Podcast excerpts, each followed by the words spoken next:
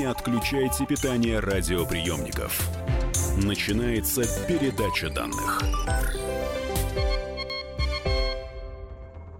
Здравствуйте, друзья. Это передача данных, у микрофона Мария Баченина. И сегодня мы общаемся буквально с товарищем нашей программы. В студии «Комсомольской правды» этнограф, директор Музея кочевой культуры, действительный член Русского географического общества Константин Куксин. Здравствуйте. Здравствуйте. Я предлагаю наше сегодняшнее заседание посвятить великому воину, имя которому Тамерлан. И э, мне бы хотелось, конечно, услышать в первую очередь вот ваши ощущения, ваши впечатления, потому что вы бывали и на родине Тамерлана, и на его могиле. На самом деле Тамерлан — это не имя.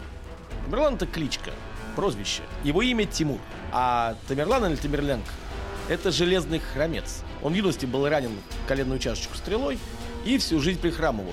За что его так и прозвали. И, в принципе, он любил это прозвище «Железный хромец».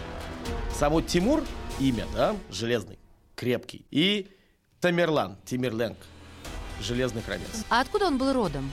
Он происходил из монголов, но не из золотой семьи Чингисхана. Он не был чингизидом и не имел права на власть в Орде. А из рода Барлас. Его еще звали Тимур Барлас. Барлас — это одно из монгольских племен, которое поддержало Чингисхана, когда он боролся за власть Великой Степи. А, ну, то есть правильно понять, что Орда — это народ? Нет, Орда — это не народ. Орда — это государственное образование. И У нас в русском языке неправильно понимают Орду. На самом деле Орда и Орден — это однокоренные слова. Суть — это порядок. Орда — это упорядоченная военная организация.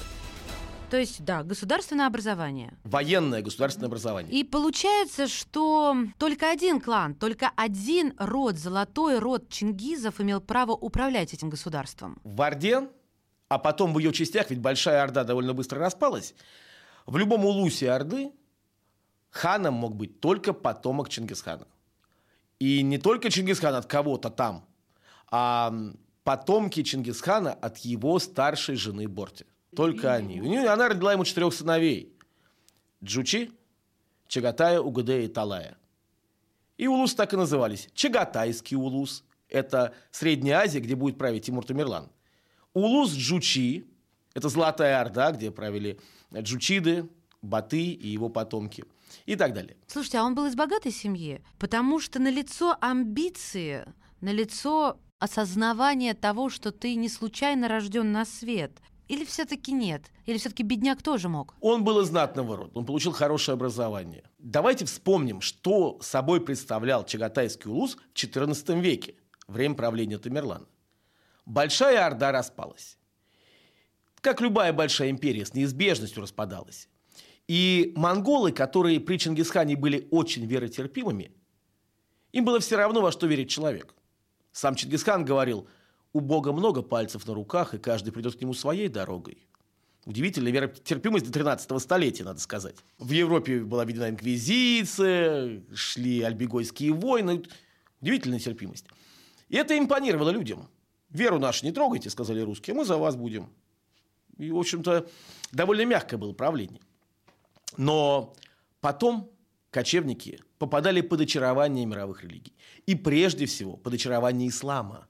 Когда они завоевали Хорезм, государство Хорезм-Шахов, они увидели прекрасные города, которые превратили в груды дымящихся развалин. Были очарованы этой культурой, и дети знати воспитывались м- что хорезмийскими учеными. А Хорезм подарил миру много великих умов. И постепенно они стали принимать ислам. Вообще ислам словно создан для кочевников. Эта великая религия родилась, по сути, в кочевой среде. Пророк Мухаммед, основатель ислама, да хранит его Аллах и приветствует, говорил: «Я больше араб, чем все вы. Я происхожу из клана Курайша. А вскормило меня не менее славное бедуинское племя Бану Саад». Он детские годы провел в бедуинском шатре среди кочевников.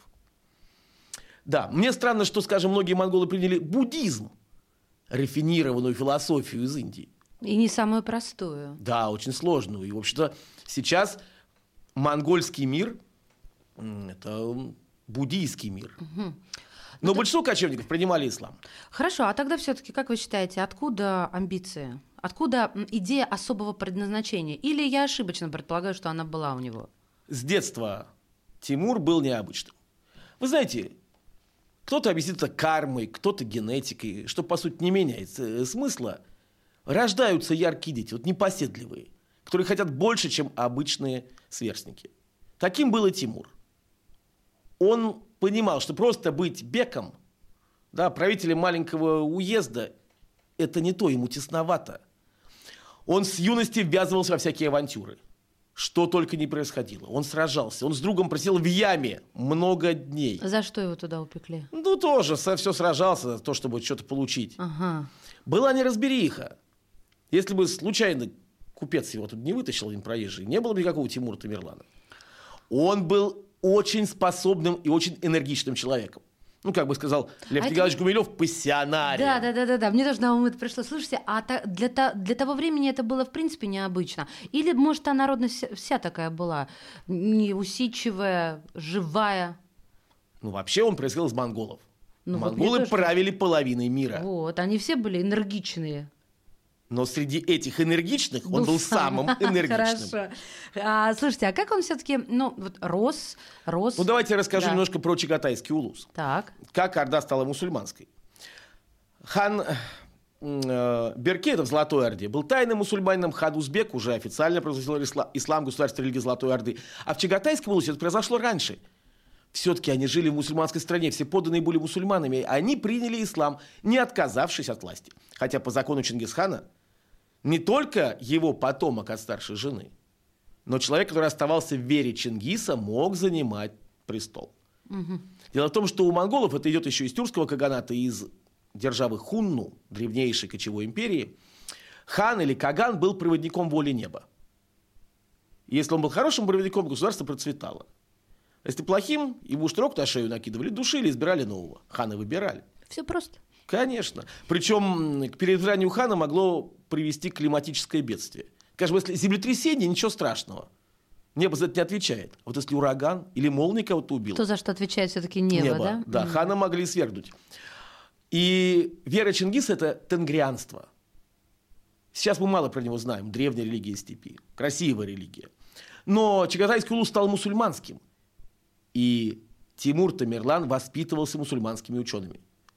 Он прекрасно знал Коран. Он цитировал мудрецов арабского мира. Он был блестяще образованным человеком. И он был фанатичным мусульманином. Как он а, к власти все-таки, точнее, как он добрался до власти, если не имел права по рождению? Он придумал гениальный способ, как управлять людьми. Он не призывал всех под свои знамена, как Чингисхан, своей харизмой. Он был очень расчетливым человеком. Сила в нем была колоссальная. Но он все рассчитывал. И он воинам говорил, я вам заплачу. Mm. Его армия была армией наемников. Причем профессионалов высочайшего класса. Еще не любого брали, экзамен нужно было сдать. Он набирал лучших и обещал им зарплату, когда они что-нибудь завоюют. Ну а как представьте, они ему верили? Как... Вот я пришла к, к тебе в улус и говорю, слушай, пойдем, я тебе заплачу, много заплачу, расписываю, я красноречива, но люди же тоже не дураки. До этого он уже стал править Чагатайскому улусе. А, то есть репу- репутация Да, репутация наработала. Уже была. Нелегкая была юность, очень тяжелая. Много раз был на волосок от гибели. Но потом он, как математик, рассчитывал все до деталей. Он пойдет в такую-то страну, и он создал буквально рекламный проспект. Ребята, кто пойдет со мной... Получит столько-то золота, серебра, мехов, женщин и прочее. Вы знаете, он ни разу не ошибся. Слушайте, здорово как. Действительно, реклама. Тут есть и крюки, и боль клиента, все на свете. В да? армии был идеальный порядок. И он планировал и воплощал всегда. Ни разу не обманул своих солдат. Так, и до власти как добрался? Когда он стал править, он называл себя эмир. Эмир – это военачальник. Он говорил, нет-нет, что вы. Я не правлю улусом, я не нарушаю закон великого Чингисхана. На трон он посадил мальчика. Из потомков Чингисхана, законного наследника, умственно отсталого. Mm. Тот сидел, всем улыбался и был официальным правителем Чагатайского улуса. Ну а все понимали, кто правит. Железный хромец, великий Тимур. Он совершал походы, блестящие военные экспедиции. И был очень жестоким человеком. Апофеоз войны Верещагина. Ой, я об этом еще это поговорю, да. Тимур Тамерлан. Да, да, да. Если город не сдавался, не щадили ни капу. По разнарядке воины приносили для того, чтобы посчитать отрезанные головы. Причем отдельно складывали пирамидки детских, женских и мужских, чтобы посчитать всех тех, кто не подчинился. И эти пирамиды голов украшали всю Среднюю Азию, не только ее. Вот Тимур Тамерлан, неимоверно жестокий, хладнокровный. Как он хладнокровно рассчитывал завоевание, хладнокровно шел к власти. Также хладнокровно уничтожал население целых стран, если они не сдавались ему. Давайте для слушателей напомню, что картина Василия Верещагина «Апофеоз войны», груда черепов, да, где-то там вот, ну, что-то напоминающее пустыню, на фоне разрушенного города, обугленных деревьев, среди степи, действительно так, и вороны. И вот в начале это полотно называлось «Торжество Тамерлана». Именно так. Но посвящено оно было, знаете, такое достаточно позитивное, позитивное посвящение всем великим воинам прошлого, настоящего и будущего. Но оно всегда, и мне кажется, на всех нагоняет ужас. А откуда у него эта жестокость? Это какая-то детская травма, что ли, у него? Или воспитание вот такое? Я думаю, все вместе. На самом деле человек, когда приходит к власти, он меняется. Власть меняет человека. Он получил власть после тяжелой борьбы. Шла неразбериха, беки шли на беков, резали друг друга. И он чудом. Ему повезло, он видел в этом волю Аллаха. За счет своих талантов пришел к власти. И он понял, что удержать ее в этом безумном четырнадцатом веке можно только силой и расчетом. Он понимал свои сильные стороны. Он был гениальным стратегом и прекрасным математиком. И вот ужас деяний Тамерлана в холодном расчете. Он приговаривал целые народы к уничтожению, просто рассчитав прибыли. Такой же жутью веет от деяний фашистской Фашизма, Германии. Да, да, да. Разберемся в этом психологическом аспекте и поговорим дальше про жизнь Тамерлана, на ком женился, кого после себя оставил. И, может, что хорошего сделал, а это действительно э, так и есть. И Константин Куксин, этнограф, директор Музея кочевой культуры, действительно член географического общества. Не отключайтесь.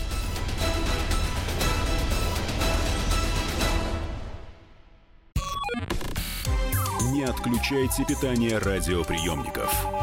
Идет передача данных. Проблемы, которые вас волнуют. Авторы, которым вы доверяете. По сути дела, на радио «Комсомольская правда».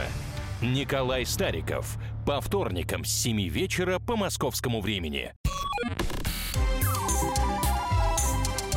Не отключайте питание радиоприемников. Начинается передача данных. Это Мария Баченина, и это Тамерлан, о котором рассказывает нам действительно член Русского географического общества, этнограф, директор Музея кочевой культуры Константин Куксин. И я все-таки хочу подвести к тому, на ком же он женился, чтобы проникнуть во власть, когда он уже понял а, и рассчитывать научился, и а, завоевал какие-то, я не знаю, там земли и начал править. Насколько я знаю, Тимур Тамерлан все-таки опирался на законного наследника. А, вот на того мальчика. Да, да, да, да, да. Потом он породнился с чингизидами, и уже его потомки правили А-а-а. официально. Сам он не был, никогда не говорил, что он хан, ни в коем случае. Он то просто эмир. А вот это э, кучи горы, э, то есть кучи трупов, горы, сложенные аккуратно, черепов. Это его ноу-хау? Или это не он придумал, а кто-то до него? Обвиняли Чингисхана в том, что он был очень жестоким. Но последние данные говорят, что это не так. Да, монголы уничтожали целые города, если они не сдавались. Но такой вот расчетливой жестокости не было. Не было в этом математики. Была война, и монголы говорили, за удаль в бою не судят. Угу. Да, и уважали павших героев, и даже живых героев уважали. Да, и своих врагов. Врагов уважали. Нам да. это из фильмов очень хорошо знакомо, да. Не было, да, была война, просто мир был жесток в то время. Но Тамерлан прославился вот этим расчетом. Женщины его любили? Он вообще красивый был? У нас же Чингисхан нас... непонятно какой, а Тамерлан-то понятно какой. Тамерлан, да, есть реконструкция Герасима, кем он был. Я не скажу, что его сильно любили. То есть не было но... таких романов, как у Чингисхана с Борти? Он, он сам любил. Угу. Он любил. Не знаю, я не могу заглянуть в сердце Биби Хану, да, его любимой жены, которая построила огромный мавзолей. Я думаю, он любил. А... Умел, умел любить, по-своему любить. Но его главной любовью была даже не власть. Он видел свое предназначение как меч ислама. Свое предназначение Тимур Тамерлан видел в том, чтобы возродить величие древнего Хорезма, великого мусульманского государства, которое разрушил Чингисхан. Его нельзя сравнивать с Чингисханом. Да потому что у них противоположные цели, получается, были. То, что Чингисхан разрушил, ему надо было построить, он хотел да, восстановить. Mm. Те колоссальные средства, которые он получал в своих походах, в завоеванных странах, десятки тысяч пленников, рабов, мастеров, которые он привозил в свою страну, служили одной цели – возродить величие Хорезма. Своя страна, расскажите об этом. Что это за страна и что он для нее сделал? Потому что это вот такой жирный плюс на другую чашу весов. Пожалуй, да. Не случайно в Узбекистане, а это страна Тимура Тамерлана, да, он изображен на купюрах, там он национальный герой, там все знают Тимура Тамерлана и гордятся им. Забыта его жестокость, его походы, помнят то, что он сделал. Он все вкладывал в архитектуру, в науки, в искусство. Страна при нем расцвела. То есть понимал, что за этим будущее. Он построил великолепные комплексы. Самарканд, Бухара, Хива вновь засияли великолепием. Города, превращенные в руины Чингисханом, засияли так, как никогда прежде. Я побывал во многих мусульманских странах. Но вот того изящества, той гармонии и красоты, которые есть в постройках времен Тимура Тамерлана, это и медресе, и мечети, и мавзолеи, я больше нигде в мусульманском мире не встречал.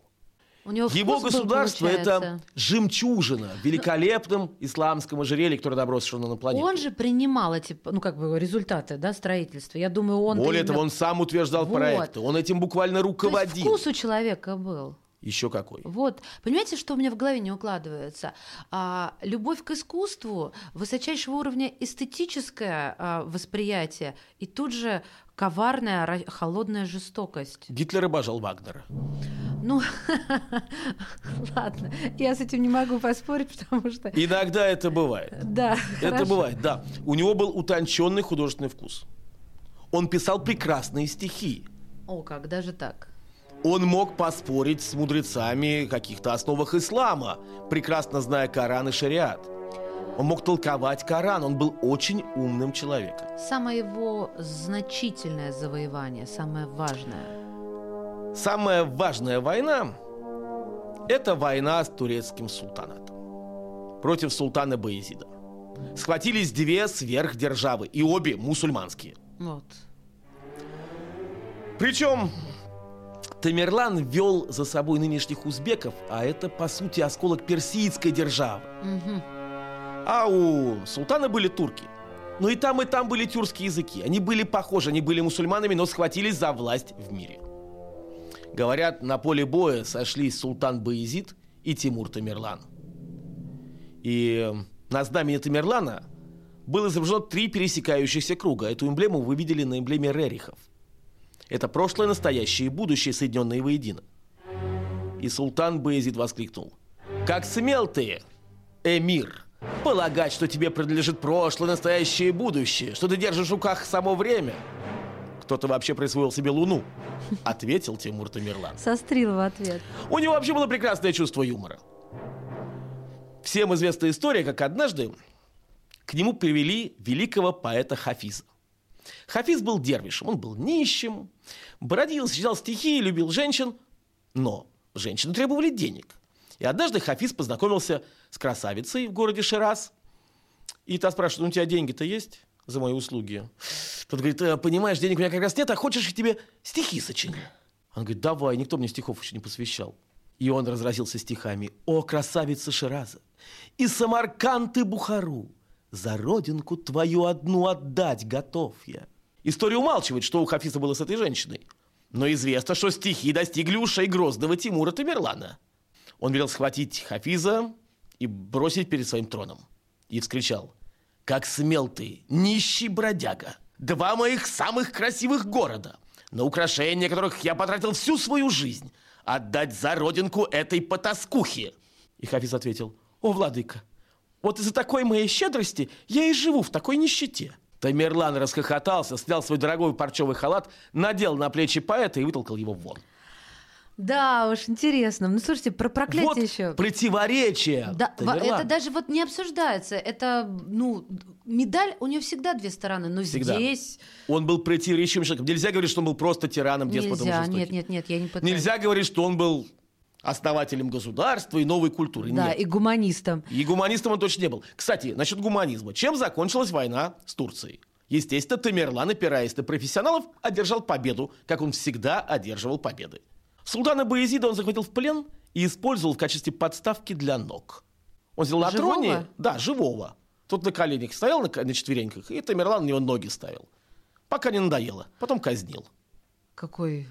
Ужас. Гуманист. Хорошо. А, все-таки проклятие. Я боюсь об этом не успеть. двадцать первого июня, день вскрытия гробницы Тамерлана. И предание гласит, что тот, кто это сделает, а это были наши советские ученые с позволения Иосифа Сталина, развяжет Великую войну. И двадцать второго июня Великая Отечественная, а мировая уже шла, да, началась. Это правда, что такое это предание? Легенда. А, это легенда, легенда и... К археологам подошли трое мудрецов и сказали, не надо трогать, начнется Великая война. Ну, естественно, их не послушали. А когда война на другой день началась, их искали, но нигде не нашли. Никто не мог вспомнить, что это за старики. Да, было проклятие, связанное с Тимуром Тамерланом. А с чего оно вдруг? Почему нет проклятия Чингисхана, а есть проклятие Тамерлана? Как нет? Как нет? Он вообще неизвестно, где похоронен. Спрятался, так, молодец. Вот именно поэтому, никто с ума не сходит. Именно поэтому и спрятана могила Чингисхана. Чтобы по сравнению, все-таки, все, по сравнению с Тамерланом, Чингисхан завоевал гораздо большие территории. То есть проклятие – это тот, кто потревожит покой, вечный покой великого воина. Да. И могила же была запрятана. Когда вскрыли гробницу Амир-Тимур, Амир-Тимур – это прекрасный памятник, чудесный мавзолей, удивительно красивый. Оказалось, что гробы пустые, в них никого нет. Стали искать, и оказалось, что подлинное погребение на подземном тайном этаже, глубоко под землей. Туда вела узкая-узкая скрытая лесенка. Лишь избранные проникали туда, чтобы молиться у праха Тамерлана. И вот тут, нижнюю могилу, куда вскрыли, там точно такие же лежали. Настоящие только саркофаги, где были тела. И Тамерлана, и Улугбека. По-хитрому все. Да. Потому что было предсказание. Чтобы не потревожили. А обратно-то его вернули после изучения? Есть еще одна легенда, что в дни Сталинградской битвы его прах вместе с иконой Владимирской Божьей Матери Сталин приказал на самолете возить над городом. Да, что он был битва. Суеверный. Очень Разумеется, как и Гитлер. Факт, да. Да. После чего, да, останки были похоронены. Я был там, сейчас туда не пускают. Но в конце девяностых у меня были Всех, друзья. Да. Можно и было говорить. Я спустился по этой узенькой-узенькой лестнице в подлинное погребение. И там сели старики, очень похожие на тех из легенды о проклятии Тамерлана. И молились у его гроба. Они сидят там постоянно. Там постоянно молятся люди. Мне кажется, это такая, знаете, даже не точка, а многоточие, потому что обязательно еще раз встретимся в передаче данных с этнографом, директором Музея кочевой культуры, с действительным членом Русского географического общества. Константин Куксин сегодня был у нас в эфире. Спасибо вам большое.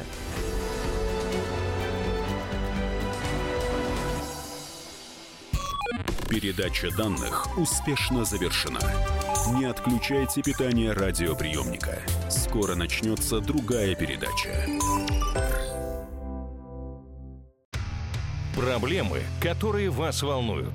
Авторы, которым вы доверяете. По сути дела, на радио «Комсомольская правда». Дмитрий Потапенко. По пятницам с семи вечера по московскому времени.